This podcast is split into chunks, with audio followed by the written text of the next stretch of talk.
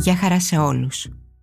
Είμαι η Εύα Μανιδάκη και αυτό είναι ακόμη ένα επεισόδιο της σειράς «Το μαγικό μου ταξίδι». Σήμερα θα ταξιδέψουμε μαζί με τη Σοφία Ντόνα. Για να μας ακούτε, ακολουθήστε τη σειρά podcast «Το μαγικό μου ταξίδι» στο Spotify, στα Apple Podcast και στα Google Podcast. Είναι τα podcast της Lifeo.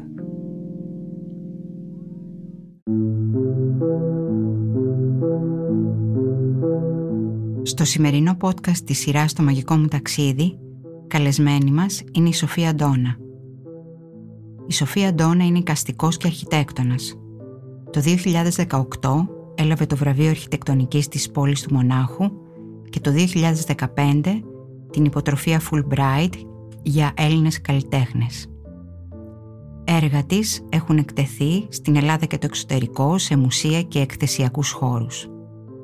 Σήμερα θα ταξιδέψουμε μαζί της με τον υπερσιβηρικό σιδηρόδρομο από τη Μογγολία στην Κίνα και από την Κίνα στη Σιβηρία. Ο υπερσιβηρικός σιδηρόδρομος είναι ένα από τα τρένα Star που πρωταγωνιστούν σε πολλά διηγήματα και ταινίες. Είναι εκείνο το τρένο που διασχίζει το 1 τρίτο του πλανήτη. Πώς είναι να ταξιδεύεις με τον υπερσιβηρικό; Πόσες ημέρες μπορείς να αντέξεις χωρίς να κατέβεις από το τρένο; Όλα αυτά και άλλα πολλά θα μας διηγηθεί σήμερα η Σοφία στο δικό της μαγικό ταξίδι. Καλώς ήλθε Σοφία. Γεια σου Εύα, καλώς σας βρήκα. Από πού θα ξεκινήσουμε, πού είναι ο σταθμός μας; Θα ξεκινήσουμε από τη Μογγολία, που είναι ο πρώτος σταθμός του ταξιδιού αυτού.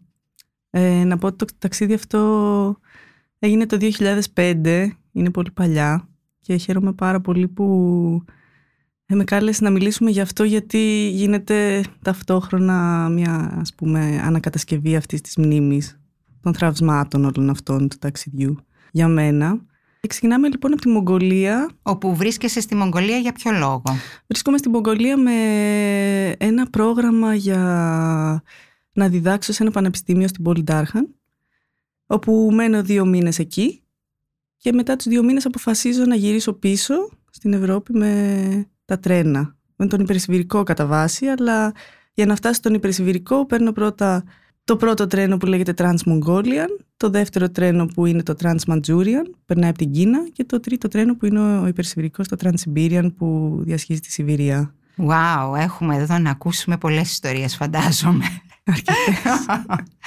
Άρα λοιπόν ξεκινάμε από αυτό το πρώτο τρένο. Για πες μας λίγο πώς είναι. Ξεκινάμε λοιπόν από το πρώτο τρένο. Τι εποχή είναι; Είναι Οκτώβριος. Είναι δηλαδή φθινόπωρο. Βέβαια επειδή θα διασχίσουμε τρεις διαφορετικές χώρες ε, με κάποιο τρόπο οι εποχές όχι ακριβώς αλλάζουν αλλά πηγαίνοντας λίγο προς τον νότο και λίγο προς την Ανατολή και μετά προς τη Δύση έχουμε κάποιες ας πούμε διαφορές σε σχέση με τις εποχές. Αλλά είναι κρύο. Αλλά είναι κρύο, ναι. Είναι κρύο και... Χιόνια. Χιόνια. Βέβαια δεν είναι κρύο στην έρημο την Κόμπη που θα περάσουμε με το τρένο.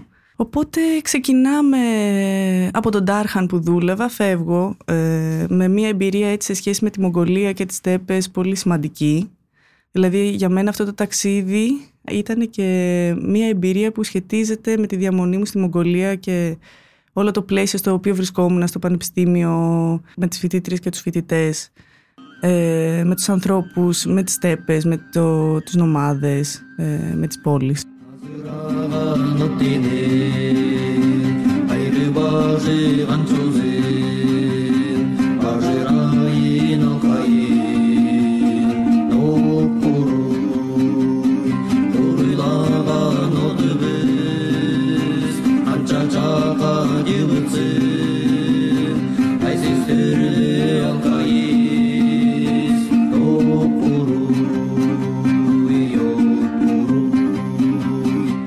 Ήσουν σε σχολεία αρχιτεκτονικής. Ήμουν σε σχολεία αρχιτεκτονικής και ταξίδεψα και στις στέπες με το ενδιαφέρον κάπως ήταν να καταλάβω πως αυτή η νομαδική ζωή ε, αρχίζει και κατεβαίνει προς τις πολεις Ε, για μένα είχε πολύ ενδιαφέρον, εντάξει γνωστή ας πούμε η γιούρτα, η γνωστή κατασκευή, η σκηνή των Μογγόλων.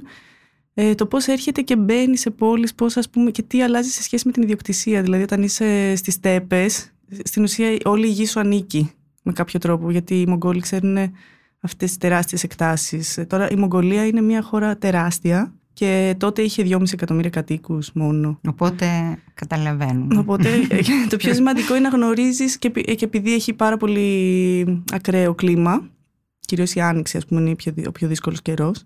Ε, γιατί είναι πιο δύσκολο; Γιατί έχει πάρα πολλούς αέριδες και κάπως πρέπει να μετακινούνται τότε. Για μένα ήταν ήταν αστείο γιατί πάντα έλεγα τα γενέθλιά μου είναι η πρώτη μέρα της Άνοιξης και όταν τους το είπα στη Μογγολία μου πάνε χάλια, τη χειρότερη.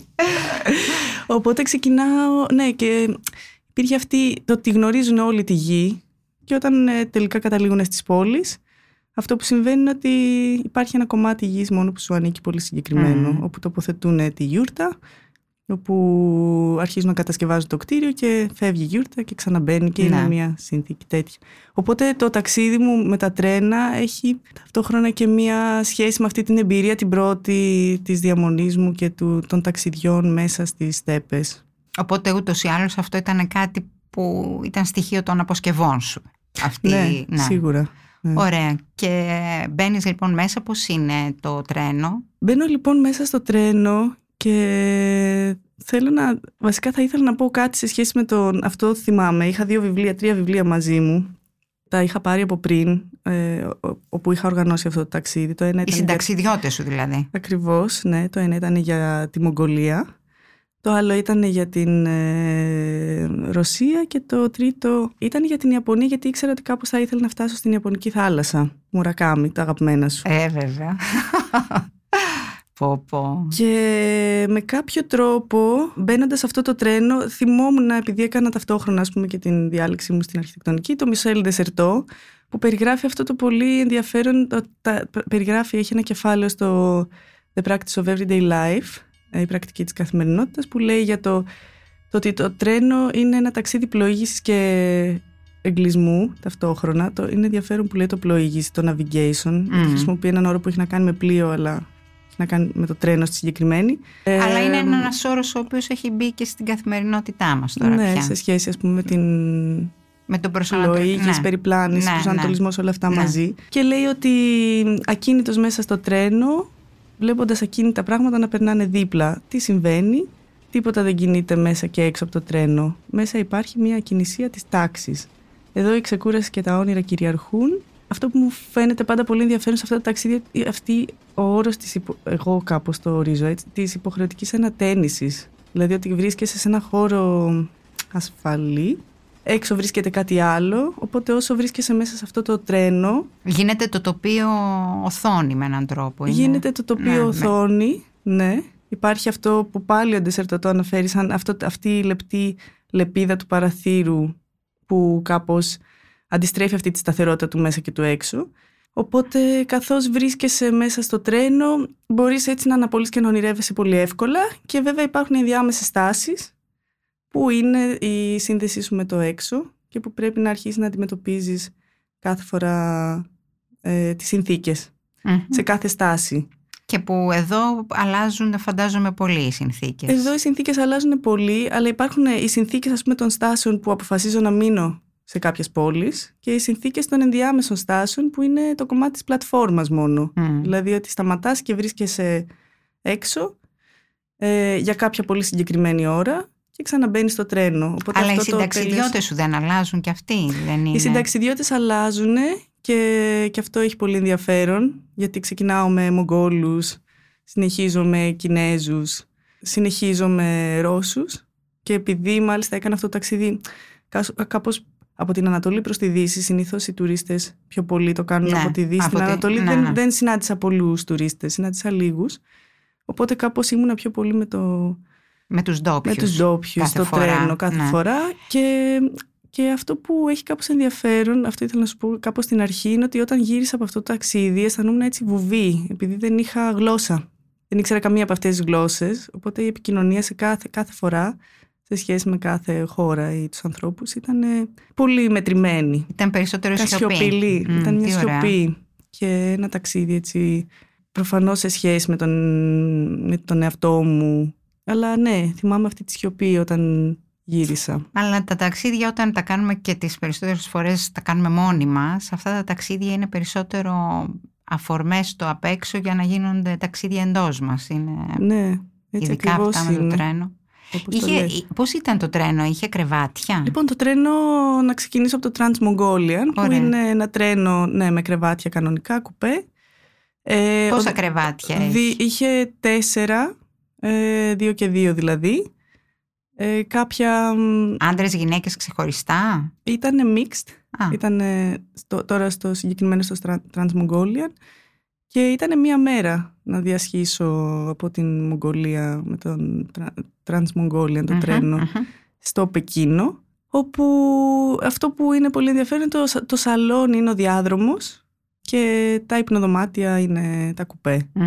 Ε, και κινείσαι μέσα σε αυτές τις μέρες και τις ώρες σε ένα, ας πούμε, μια καινούργια τυπολογία κατοικίας, ας πούμε, ή δημόσιου χώρου που δημιουργείται και η πλατφόρμα επίσης το μέσα και το ενδιάμεσο, το μέσα και το έξω. Αυτό που συμβαίνει είναι ότι ε, με το που πέρασα τα σύνορα ε, Μογγολίας-Κίνας, αφού πέρασα με το τρένο μέσα από την έρημο Γκόμπι, ξύπνησα, γιατί έχει και αυτή, και αυτή τη διάρκεια που κοιμάσαι στο τρένο, οπότε υπάρχουν κάποια τοπία που χάνεις ε, τη νύχτα ίσως, αλλά γίνεται και αυτό. Και, και μ, έτσι είδα έξω και κάπως μου φάνηκε πολύ εντυπωσιακό ότι το τοπίο έχει αλλάξει τελείως, ότι υπήρχε ένα πιο- πολύ περισσότερο ανάγλυφο τοπίο από αυτά τα απέραντα τοπία με τις στέπες. Μμμ. Οπότε είχα καταλάβει κατευθείαν ότι είχα αλλάξει είχα χώρα. Ε, μέχρι που έφτασα στο Πεκίνο, όλο αυτό το κομμάτι είναι δηλαδή το Trans-Mongolian, το τρένο. Και μετά το, από- στο Πεκίνο έμεινες; Στο Πεκίνο λοιπόν ήταν η πρώτη στάση ναι, που έμεινα πριν τους Ολυμπιακούς Αγώνες και κάπως περιπλανήθηκα έτσι στα Χουτόγκ με διάφορες... ε, νομίζω ότι η πιο σημαντική εμπειρία που μπορώ να μοιραστώ στο, Πε- από το Πεκίνο είναι ότι ε, Τα μέσα... φαγητά. Όχι, οι τουαλέτες. Wow, Βρέθηκα ναι, μέσα στα γιατί- Χουτόγκ γιατί οι τουαλέτες είναι δημόσιες και δεν Ναι. είναι απλά δημόσιες, είναι χωρίς πόρτες. Οπότε βρέθηκα ας πούμε να κατουράω μαζί με μια απέναντι γυναίκα. Ήταν μια τελείως... Και, και αυτή η εμπειρία στη Μογγολία ήταν πολύ διαφορετική βέβαια που έχεις μια φύση απέραντη και που η σχέση τους με τη φύση είναι κάτι, α- το κάτι άλλο τελείως. Έχουν μια οικειότητα πολύ συγκεκριμένη γιατί βέβαια έχουν μεγαλώσει πάνω στα άλογα και... Μμμ. Και μετά το Πεκίνο ε, πήρα το Trans-Manchurian που είναι το τρένο που πηγαίνει ε, μέσα στη Μαντζουρία, το κομμάτι αυτό της Κίνας, βορειοανατολικά. Το τοπίο εκεί είναι διαφορετικό; Το τοπίο εκεί, δεν το, να σου πω, έχω, αυτή, έχω αυτό το κενό που δεν το θυμάμαι. Θυμάμαι πιο πολύ το Χάρμπιν, που είναι η πόλη που έφτασα. Ε, θα κοιμόσουν μάλλον. Μάλλον. Όχι Ή και θα σε είχες- όλο. Αλλά αυτό θα που είχες πιάσει αλλάζει, κουβέντα μπορεί ναι, με αυτό, κανέναν αυτό που ε, αλλάζει. κουκλό συνταξιδιώτη. Ναι, ακριβώς. Αυτό, που αλλα... αυτό έγινε ακριβώς. Ε, είναι ότι πολλαπλασιάζονται τα κρεβάτια. Δηλαδή εκεί που έχουμε δύο κρεβάτια, δύο και δύο τέσσερα, Έχετε έξι. έχουμε τέσσερα και τέσσερα οχτώ. Α, ναι. οχτώ.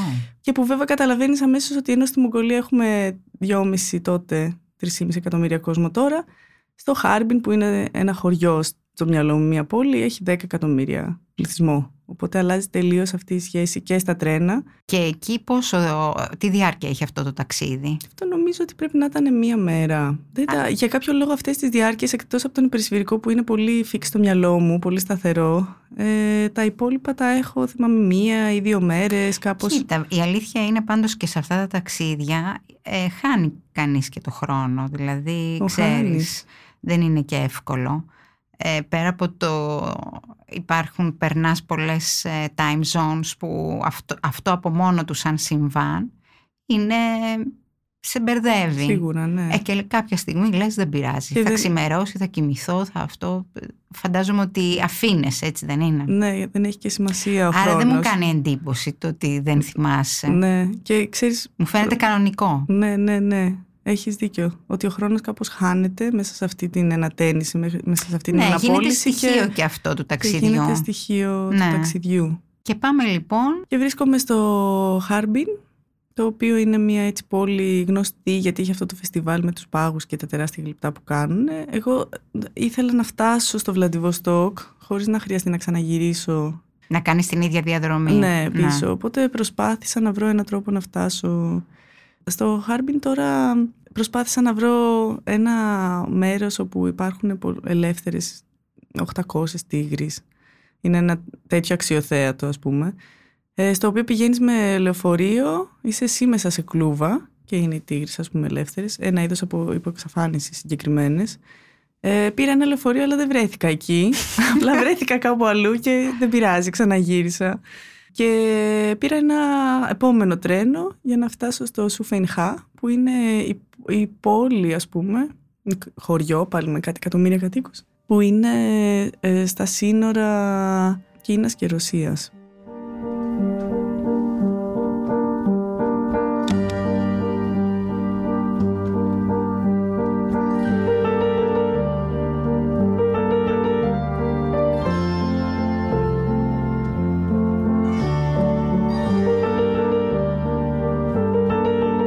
Και εκεί όλοι μου είχαν πει ότι το πιο δύσκολο κομμάτι του ταξιδιού είναι να περάσει στη Ρωσία.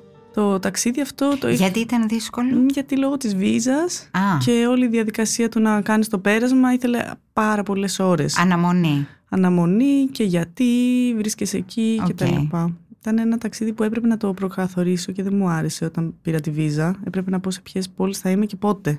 Ναι. Και κάπως το αίσθησα, αλλά χωρίς απαραίτητα να. Και έπρεπε αυτό να το τηρήσεις; Έπρεπε να το τηρήσεις, έπρεπε να κάνεις ε, registration σε κάθε πόλη που ήσουν, αν έμενε πάνω από δύο μέρες. Ναι. Οπότε, αλλά, αλλά με μια έτσι αιμονή του να φτάσω στο Βλαντιβοστόκ που ήθελα πάρα πολύ να φτάσω στην Ιαπωνική θάλασσα και στο τέρμα αυτού του τρένου. Και να δεις από μακριά. Την, το αγαπημένο σχολείο, ναι. την Ιαπωνία. Ναι.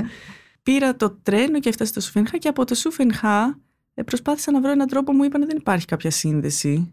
Ε, οπότε προσπάθησα να βρω έναν άλλο τρόπο να, να βρεθώ στο Βλαντιβοστόκ και ήταν ένα λεωφορείο, ήταν η μοναδική φορά μέσα στο ταξίδι που πήρα λεωφορείο, το οποίο ε, είχε ας πούμε τους ντόπιους από την άλλη πλευρά των συνόρων από ένα χωριό στη Ρωσία που ερχόντουσαν στην Κίνα να αγοράσουν διάφορα προϊόντα και να τα πουλήσουν. Δηλαδή ήταν ένα λεωφορείο γεμάτο προϊόντα και τεράστιες αυτές τις τσάντες τις κλασικές ναι, ας πούμε ναι. κινέζικες. Α, υπήρχε δηλαδή τέτοια ανταπόκριση. Υπήρχε με... αλλά ήταν direct. κάπως local. Ναι, ναι, δηλαδή ναι. μπήκα πολύ άτυπα. Ήταν, ήμουνα, ήταν όλοι Ρώσοι και εγώ με το διαβατήριό μου. Χωρίς τις τσάντες. Χωρίς τις τσάντες με τα ναι. αντικείμενα στις δικές μου τσάντες που είχα ερχόμενη ας πούμε από τη Μογγολία.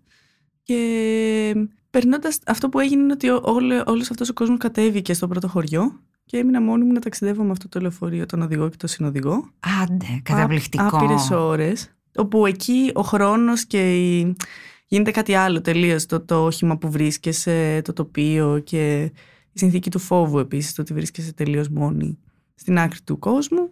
Με άγνωστους ανθρώπους. Ταξίδι με άγνωστους ανθρώπους, ένα ταξίδι όπου πάντοτε οι άγνωστοι αυτοί οι άνθρωποι ε, ή εντυπωσιαζόντουσαν ή, ή, ας πούμε σοκαριζόντουσαν το ότι κάνω αυτό το ταξίδι που πά στο Βλαντιβοστόκ. Α, εντάξει.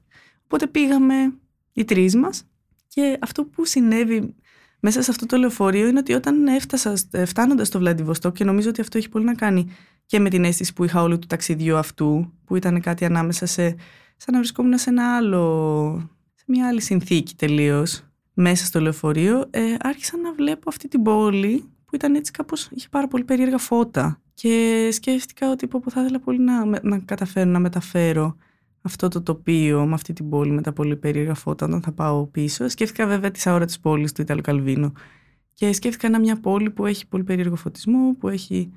Ήταν σαν να είσαι σε άλλο τοπίο. Ο τρόπος δηλαδή που την προσέγγιζες; Ναι, καθώς την προσέγγιζα όλα τα φώτα της πόλης ήταν, γιατί ε, ήταν νύχτα πια το Βλαντιβοστόκ. Αυτή ήταν η πρώτη μου εμπειρία και βέβαια μόλις άνοιξε η πόρτα αυτού του λεωφορείου κατάλαβα ότι είχε φημέ τζάμια.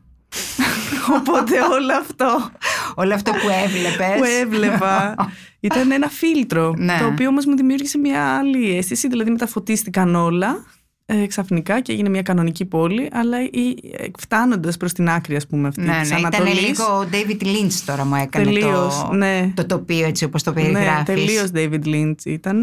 Και νομίζω ότι αυτό πάει παράλληλα με, το, με αυτή ας πούμε, τη μυθολογία του να φτάσεις στην άκρη. Και έφτασες λοιπόν στην άκρη. Και έφτασα στο και τη θάλασσα. Και είδα τη θάλασσα, είδα τη, το, την Ιαπωνική θάλασσα. Ήθελα πολύ να περάσω απέναντι, αλλά δεν μπορούσα γιατί η βίζα μου δεν έφτανε με τις, ε, δεν το είχα υπολογίσει κιόλας, αλλά όταν έφτασα εκεί είναι κάποιες μέρες ταξίδι για να ε, περάσει στην Ιαπωνία. Ε, αλλά έμεινα στο Βλαντιβοστό και ήταν μια πολύ ενδιαφέρουσα πόλη. Με βέβαια το άγαλμα του Λένιν Ναι. κατευθείαν ε, να δείχνει προς την Ανατολή και με ένα ξενοδοχείο έτσι ένα φοβερό κτίριο στο οποίο έμενα και με μια κοπέλα που γνώρισα η οποία τυχαία τελείωσε η οποία σπούδαζε αρχιτεκτονική οπότε με πήρε στην αρχιτεκτονική σχολή Τι ωραία, πού τη γνώρισες, στη Τη Βόλη, γνώρισα στο σε τρένο, ένα- στο λεωφορείο. Νομίζω σε ένα. Πού; Μήπως πήγα στη σχολή αρχιτεκτονική. Αποφάσισα να πάω στη σχολή αρχιτεκτονικής για να δω. Ναι. Να δεις τι γίνεται. Τι γίνεται, πώς Ναι. είναι η αρχιτεκτονική στο Βλαντιβοστόκ. Μια φοβερή, πανέμορφη πόλη. Το Βλαντιβοστόκ είναι πολύ σημαντικό λιμάνι. Μμ. Όπου βέβαια είναι, κατεβαίνει η Σιβηρία και η Ρωσία προς τα κάτω για να μπορεί να, έχει, να μην είναι παγωμένα τα νερά. Κάπως έτσι είναι η γεωγραφία του Βλαντιβοστόκ. Ε, σε αυτή την ουρά που μπαίνει, ας πούμε, κατεβαίνει προς τα κάτω.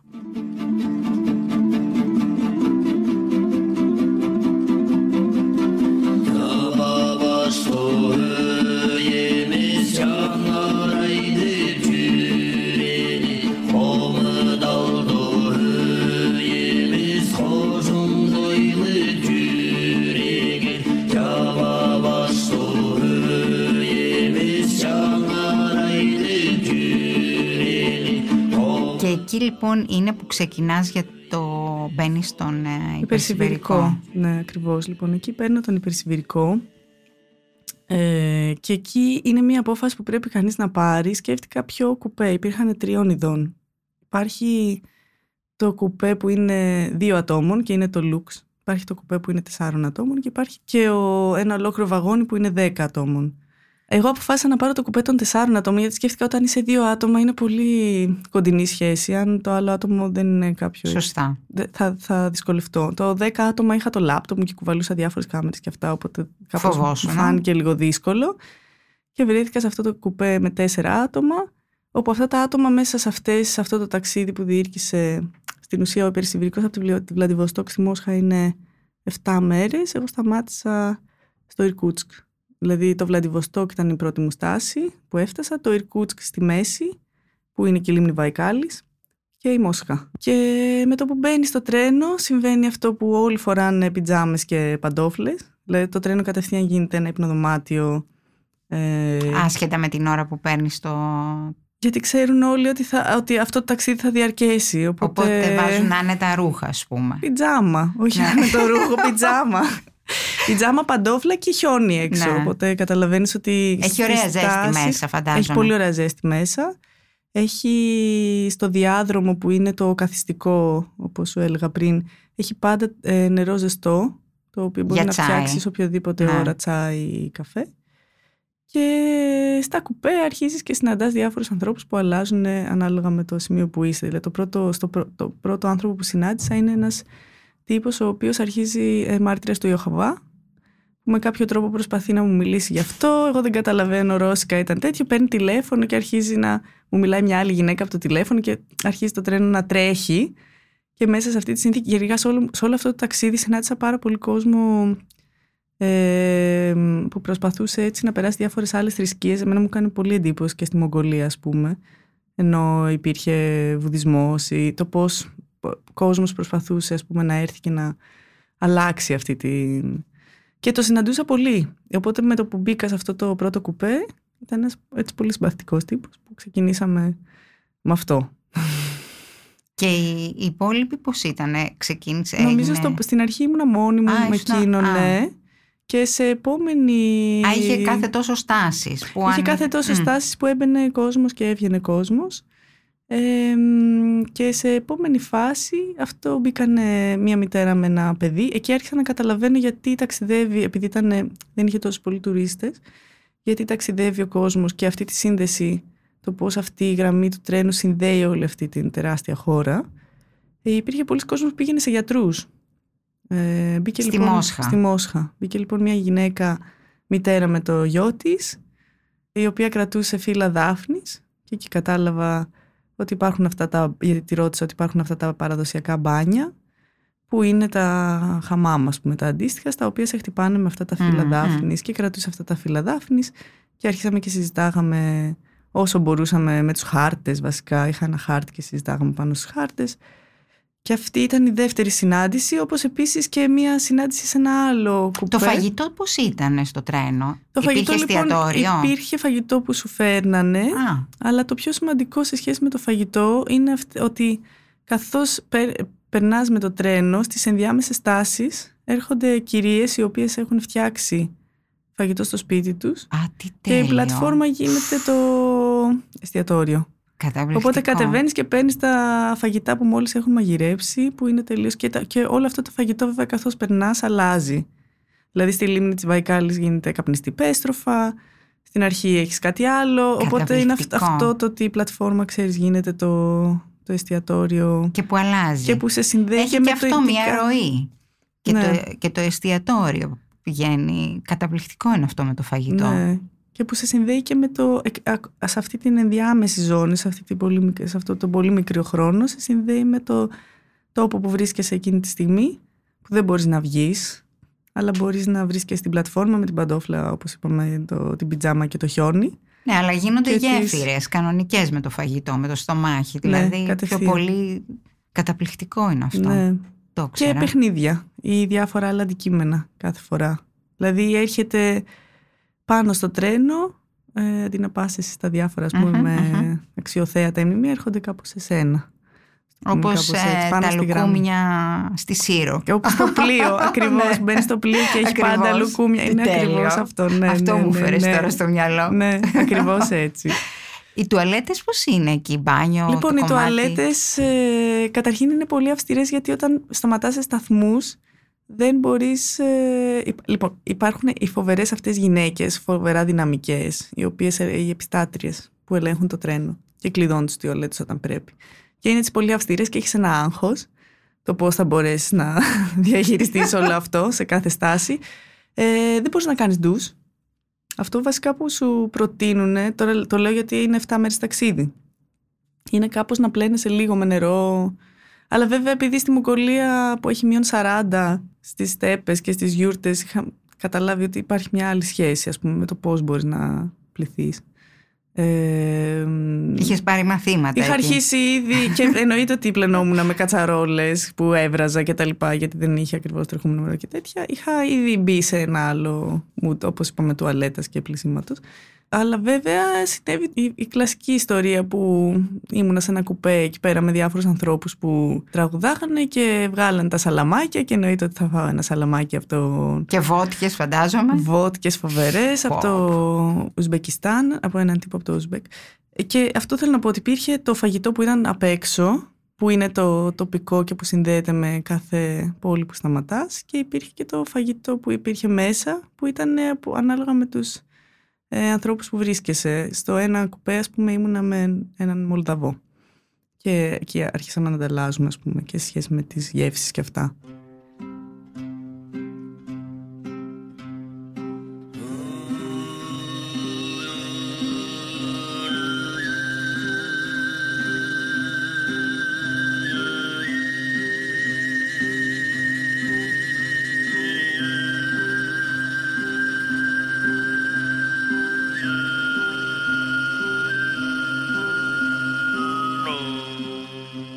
Νομίζω ότι το ένα από τα πολύ σημαντικά πράγματα που και λίγο σκληρά που συνέβησαν ε, σαν εμπειρία ας πούμε είναι ότι βρισκόμουν, υπάρχει αυτό, αυτός ο διάδρομος ε, το καθιστικό ας το πούμε και καθόμουν σε αυτά τα καρεκλάκια που είναι πτυσσόμενα και κάπως αναρωτιόμουν γιατί αυτά τα καρεκλάκια που είναι πτυσσόμενα δεν είναι μπροστά στο παράθυρο αλλά είναι, ήταν στο κομμάτι που είναι ενδιάμεσα των παραθύρων. Α, Μπορείς να δεις έξω δηλαδή. όταν κάθεσαι. Πρέπει να είσαι όρθιος. Πρέπει να είσαι όρθιος, ναι. Και εκεί που καθόμουν και μάλιστα νομίζω είχα τηλεφωνήσει σε, στην καλύτερη μου φίλη στην Αγγλία και μιλάγαμε. Ε, περνάει μια πέτρα, σπάει το τζάμι μπροστά μου. Την ώρα που της έλεγα δεν καταλαβαίνω γιατί έχουν βάλει τα καθισματάκια. Περνάει μια πέτρα, σπάει το τζάμι, πετά, πετάγονται όλα τα τζάμια μέσα στο κουπέ μας και πάθαινα σοκ. Έρχεται η επιστάτρια, it's okay, it's okay, δεν πειράζει, hooligans. Και ήταν όντως παιδιά στο, στο, σε- δεν θυμάμαι τώρα σε ποιο σταθμό ήμασταν, που πετάγανε πέτρες στο τρένο. Μμ. Ε, το κολλήσανε λίγο με, με χιόνια τώρα έξω, το κολλήσανε έτσι με ένα tape και έπρεπε να έρθουν με τη σκούπα να καθαρίσουν το, ε, κουπέ μας, με αυτά τα τζάμια, τα γυαλιά. Οπότε ήταν έτσι μια σκληρή... Αλλά δεν χτύπησε κανείς. Δεν χτύπησε κανείς. Αυτή Το η πέτρα ήτανε- μπήκε... Ναι, και αλλά κατάλαβα γιατί μάλλον δεν έχουν τα, τα καρεκλάκια μπροστά στο τζάμι, γιατί θα μου είχε σκάσει η Ε, πέτρα βέβαια. εννοείται πάνω μου. Ε, Και εντάξει, ξέρεις, με αυτές τις ιστορίες που θυμάσαι πάντα στο ταξίδι, κατέβηκα το βράδυ να πάω στην τουαλέτα και έβαλα τα All Star και ήταν γυαλιά μέσα κτλ. Που εντάξει, επιβίωσα, οκ. Ναι, αυτό το κομμάτι, ας πούμε, με, το, με τις επιστάτριες, με τα διάφορα πράγματα που συμβαίνουν, με αστυνομία που μπαίνει και διάφορους ανθρώπους μέσα. Και... Για έλεγχο δηλαδή κάθε τόσο. Για έλεγχο κάθε τόσο, ένας τύπος με μαυρισμένο μάτι. Όλα αυτά τα ξαναγυρνάω στο πώς επιλέγεις κουπέ. Λες, σκεφτόμουν αν ήμουν στο διπλανό κουπέ τρένου, θα ήταν κάπως αλλιώς τα πράγματα, ίσως. Ε, αλλά βασικά τα κρεβάτια είναι τόσο κοντά που είναι σαν να κοιμάσαι. Είναι μια κρεβατοκάμαρα κανονική. Είναι δηλαδή τα δύο κάτω και τα δύο πάνω, στο κουπέ που είχα διαλέξει. Α, είναι Ε, σαν διπλό κρεβάτι Τελείως, δηλαδή. είσαι πάρα πολύ κοντά. Βασικά, όχι, πρέπει να ανέβεις, οπότε πρέπει να χωράει το σώμα σου. Αλλά Ναι. ναι, είσαι, είναι σαν να κοιμάσαι με κάποιον ξένο δίπλα. Αν ε, μας περιέγραφες ε, λίγο την ε, κάτωψη του, του κουπέ, πώς είναι, δεν είναι δηλαδή όπως α, τα, αυτά που είναι στην Ευρώπη. ναι, που πολύ είναι, κοντά. Ναι, γιατί στη μέση αυτά έχουν ε, παράθυρο, έχουν το διάδρομο και έχουν το παράθυρο. Το έχει το παράθυρο, αλλά, το- αλλά φτάνουν πιο κοντά τα κρεβάτια Α. μεταξύ τους. Είναι μπροστά. Το, αυτό είναι το πολύ ωραίο, ότι όταν είσαι ξαπλωμένη, βλέπεις έξω. Μμ, Όπως και εδώ βασικά, ή στα πλοία. Ναι. Αλλά η απόσταση ανάμεσα στα κρεβάτια είναι πολύ κοντινή, οπότε είναι σαν, σαν ε, ας πούμε, μια κρεβατοκάμαρα. Δεν υπάρχει δηλαδή διάδρομο στη μέση. Πολύ λεπτός, Μμ. όσο που να ανέβεις με το Τίποτα. σώμα σου. Μμ.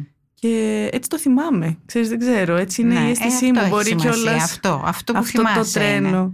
Μα ούτως ή άλλως αυτό μεταφέρουμε εδώ. Ναι. αυτή τη μνήμη και αυτό είναι το πολύτιμο και γι' αυτό είναι και το μαγικό σου γιατί πιστεύω ότι κάποια πράγματα μέσα στο χρόνο αλλάζουν και αυτό έχει σημασία να Και μένει Μας- πάντα η- ναι. η, αίσθηση Ε, ναι, βέβαια. που έχεις και όχι το πραγματικό. έτσι, έτσι. Και μετά υπάρχει βέβαια το κουπέ των 10 ατόμων που γίνεται τα parties.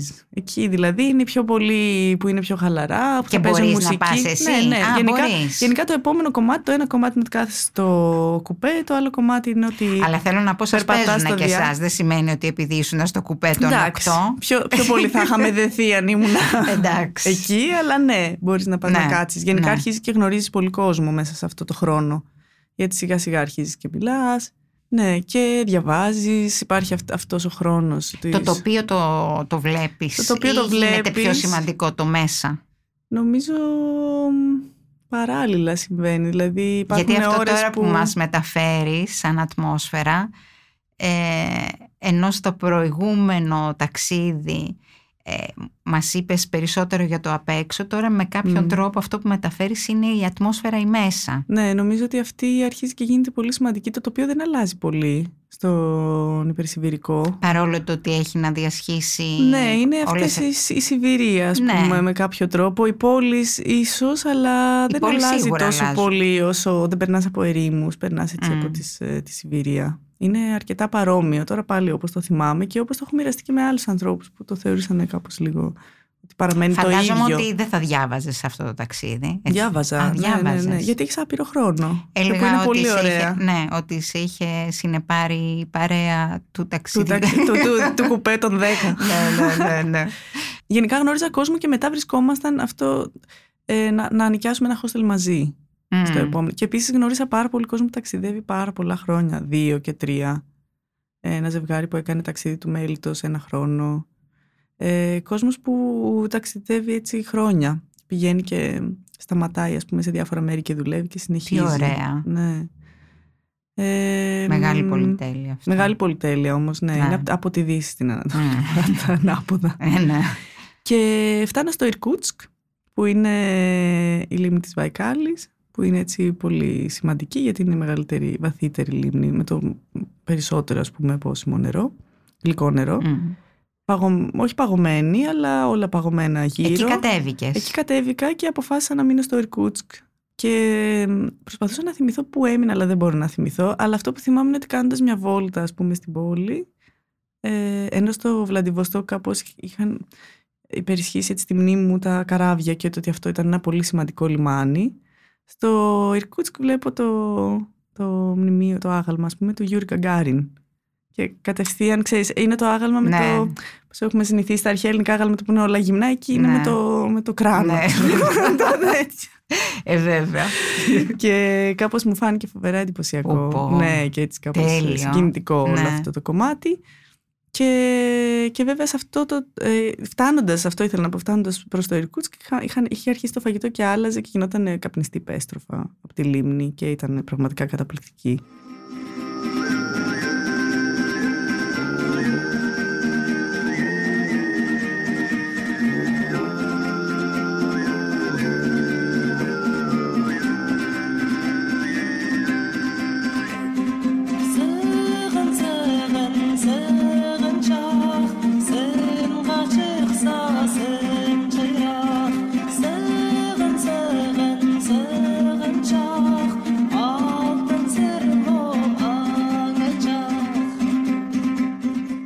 Αισθάνθηκες κάπου επικίνδυνα; Αισθάνθηκα μόνο σε εκείνο το ταξίδι στο λεωφορείο που ήμουν μόνη μου, Ναι. επειδή ήμουν στην άκρη του πουθενά, αλλά είναι όλο αυτό. Δεν, δεν υπήρχε κάτι επικίνδυνο, αλλά ήμουν μόνη μου σε ένα λεωφορείο πηγαίνοντας στο πουθενά. Δεν αισθάνθηκε σε κανένα άλλο μέρος ότι Όχι. απειλείσαι όχι, όχι. μια καθόλου. γυναίκα μόνη ταξιδεύει, Καθόλου. να σε κοιτάνε περίεργα ή κάτι τέτοιο. Ε, στη Μογγολία με δείχνανε όλα τα παιδάκια με τα χέρια, εννοείται. Με το Εντάξει, δάχτυλο. για- εντάξει, αλλά για πολύ άλλο- γλυκά. ναι, Ναι, ναι, ναι. για άλλο λόγο, Και ναι. ήταν και αυτό που μετά από λίγο καταλαβαίνεις ότι. Ξέρεις, δεν είσαι το, το ευρωπαϊκό, δεν Έτσι. είναι το κέντρο του κόσμου, κάτι άλλο. Είσαι- Ναι. Ε, ναι, αυτό. Ότι Και σε μετά δείχνει. μπαίνεις λοιπόν πάλι στο τρένο και Μπαίνω στο τρένο για να πάω στη Μόσχα και ξεκινάει το ταξίδι των υπόλοιπων ημερών. με- Που αλλάζει ο κόσμος, δηλαδή τότε θυμάμαι ότι γνώρισα ένα Μολδαβό. Μολδαβό. Ε, δεν θυμάμαι ποια άλλη ήταν στο κουπέ. Αλλά πήρες πάλι το ίδιο κουπέ. Ήταν ε, οκτώ ατόμων. Τε- των τεσσάρων Α, ήμουνα. τεσσάρων Ναι, ναι, ήσουν. ναι, τα οχτώ είναι το πάρτι. Ναι. που ίσως θα έπρεπε, αλλά είχα το Έλεγα- λάπτοπ και είχα ε, άγχος. Έλεγα ότι θα έπαιρνες τώρα τον οκτώ γι' αυτό. το σκέφτηκα να το αλλάξω, αλλά είχα λίγο αυτό το τέτοιο, το ότι επειδή γύρναγα από... με ένα- Φοβόσουνα μάλλον. Λίγο με χωρίς, το, το ναι. equipment, ας πούμε, που να το Ναι. έχεις. Έπρεπε να έχω αυτό στο μυαλό μου και δεν ήθελα να το έχω. Ε, και με τη βότκα καμιά φορά Δεν ξε- ξέρω, χαμός. Είναι κάπως πολύ ωραίο τώρα που λες βότκα ότι στη Μογγολία ξαναγυρνάω λίγο γιατί όπως είπα αυτό το ταξίδι πάντα το έβλεπα σε σχέση με... τι- Ήταν για μένα το ταξίδι της Μογγολίας πιο πολύ και όχι του υπερσφυρικού. Ε, είναι ότι πίνουν πολύ βότκα και τραγουδάνε πάρα πολύ ε, μόνοι τους. Δηλαδή μπαίνεις στη σχολή και είναι όλες καθηγήτρες καθηγήτες τραγουδάνε. Στη σχολή αρχιτεκτονικής, Μόνοι- όχι μόνοι. στη σχολή τραγουδιού. Ακριβώς. Στη σχολή αρχιτεκτονικής και γενικά έχουν αυτή την. Οπότε όταν βρίσκεσαι σε μια γιορτή και πίνεις βότκα, πρέπει να τραγουδήσεις μόνη σου, ακαπέλα, μπροστά σε όλο αυτόν τον κόσμο. Και τέλειο. βέβαια όλοι αυτοί είναι σε γενέθλια στις τέπε, ας πούμε, το έχω ζήσει. Και είναι κάπως πολύ συγκινητικό και με διάφορους φίλους μου που το θυμούνται, ε, που τους το έχω πει, ότι μου είχαν πει ότι όταν είσαι στεναχωρημένη θα τραγουδάς.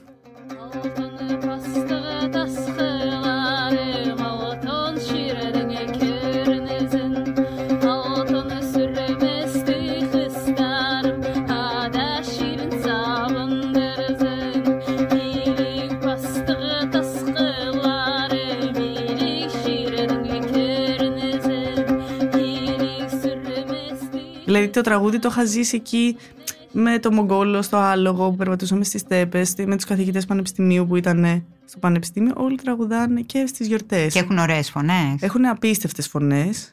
Ε, Έχουν και αυτή Θα μας πεις και ένα τραγούδι δηλαδή. Δεν θα πω γιατί το είπα εκεί και ήταν απόλυτη καταστροφή. Με κοιτάζανε. μμμ. Οπότε αυτό με τη βότκα συνεχίζεται και επίσης είναι μια ιστορία που καταλαβαίνεις αυτό με τη βότκα γιατί υπάρχει η επιρροή βέβαια της Σοβιετικής Ένωσης στη Μογγολία, πολύ μεγάλη γιατί υπήρχε και μια μεγάλη καταστροφή των μοναστηριών των βουδιστικών και υπάρχει και η βότκα που λέγεται Τσέγκης Χάν. Αυτοί Μμμ. πίνουν στη Μογγολία. Όταν ξαναγυρνάς υπάρχει μια άλλη βότκα και βέβαια όταν φτάνω στη Μόσχα υπάρχει αυτό το βότκα με χυμό, φυσικό χυμό ντομάτας που είναι το Bloody Mary Ναι, σε ναι. μια τέτοια που με το που το πίνω λέω δεν υπάρχει αυτό το ποτό. Αλήθεια. Ναι, που δεν μου άρεσε η βότκα μέχρι τότε, αλλά είναι ας πούμε Και τώρα έχει γίνει το ποτό σου; Τώρα έχει γίνει ένα από τα ποτά μου ακριβώς. Και ναι, φτάνω στη Μόσχα όπου είναι το, ο τελευταίος σταθμός. Τώρα αυτό το 2005, οπότε αυτό θυμόμουν ότι υπήρχε ακόμα στη Μόσχα το ξενοδοχείο το Ρωσίγια και το τρένο λεγόταν Ρωσίγια, που ήταν ας πούμε το αργό, γιατί υπάρχουν και λίγο πιο γρήγορα, Μμμ. λίγο πιο... του υπερσφυρικού και κάπως το τρένο που είχα, που ταξίδεψα λεγόταν Ρωσία και αυτό το ξενοδοχείο που ήταν το μεγαλύτερο του κόσμου, έτσι, σοβιετικής αρχιτεκτονικής με 3.000 Wow. δωμάτια, το οποίο το 2006 έκλεισε και το κατεδάφισαν. Πω, πω. Και θυμάμαι ότι εκεί άρχισα ας πούμε, να καταλαβαίνω και εκεί την αλλαγή σε αυτή τη χώρα με φίλους αρχιτέκτονες πια, γιατί Μμ. αυτή η διασύνδεση ήταν με αρχιτέκτονες, του πώς Πόσο έμεινες; μπορώ να θυμηθώ. Αυτό έχει πάρα πολύ ενδιαφέρον, Καθόλου. Σοφία. Μ' αρέσει Δεν πάρα πολύ, θυμάμαι. γιατί ο χρόνος Ναι, έχει... δεν υπάρχει. αλλάζει. Δηλαδή έχει αλλάξει, έχει μεγαλώσει. Δεν ξέρω τι έχει. Πάντως είναι καταπληκτικό το ότι Ναι. δεν μπορείς να θυμηθείς. Ναι, Αν δηλαδή στην ερώτηση τι κουβαλάς από αυτό το μαγικό σου ταξίδι, τι θα, τι, τι θα έλεγες, το ότι ακυρώθηκε ο χρόνος, ότι ο χρόνος έπαθε διαστολή, ότι τι, τι είναι αυτό που κουβαλάς από Νομ- αυτό το ταξίδι; Νομίζω ότι είναι αυτό το ότι αυτό που λες το ακυρώνει το χρόνος. Η αίσθησή μου ήταν ότι το κουβαλάω μέσα μου όπως λες. Αλλά δεν μπορώ να το κάνω capture, δηλαδή να το συλλάβω. Ε, και είναι ακριβώς, μου φαίνεται πολύ ενδιαφέρον γιατί πρώτον αυτό το έζησα με τη γλώσσα, το πώς θα το επικοινωνήσω ή το πώς το βιώνω. Και το δεύτερο είναι ότι αισθάνθηκα στη Μογγολία υπάρχουν αυτά τα απέραντα τοπία που δεν μπορείς να τα αποτυπώσεις με κανένα μέσο. Είσαι ένα πολύ μικρό ας πούμε όν μέσα σε ένα τεράστιο τοπίο με έναν απίστευτο ουρανό που ό,τι μέσο και να έχεις κάμερα, οτιδήποτε δεν μπορείς. Ακυρώνεται. Τελείως. Οπότε δεν χρειάζεται κιόλας. Και κάπως αισθα... σε σχέση με αυτό το ταξίδι αισθάνομαι ότι ο τρόπος που το ξαναβιώνω πάντα είναι με... δεν έχει κανένα χαρακτηριστικό από αυτό που ξέρουμε. Ο χρόνος, ο τόπος, το πόσο μεγάλα μικρά είναι τα πράγματα. Όλα αυτά ακυρώνονται και βρίσκεσαι όπως όλα βασικά τα ταξίδια με κάποιο τρόπο. Ναι, κάποια το πετυχαίνουν ε, πιο πολύ θα έλεγα. Κά, κάποια ταξίδια τέτοιου τύπου είναι που χτυπάνε μέσα, μέσα μας με διαφορετικούς τρόπους και γίνεται αυτό. Δηλαδή σημαίνουν και τα κουβαλάμε και τα φέρνουμε τόσα χρόνια μετά εδώ Ναι. στο τραπέζι. Ναι. Σε ευχαριστούμε πάρα πολύ Εγώ Σοφία. ευχαριστώ πολύ. Ήταν Ήταν ε, πολύ ωραίο μοίρασμα πάρα πολύ μετά ωραίο. από τόσα χρόνια. Ναι, ευχαριστούμε.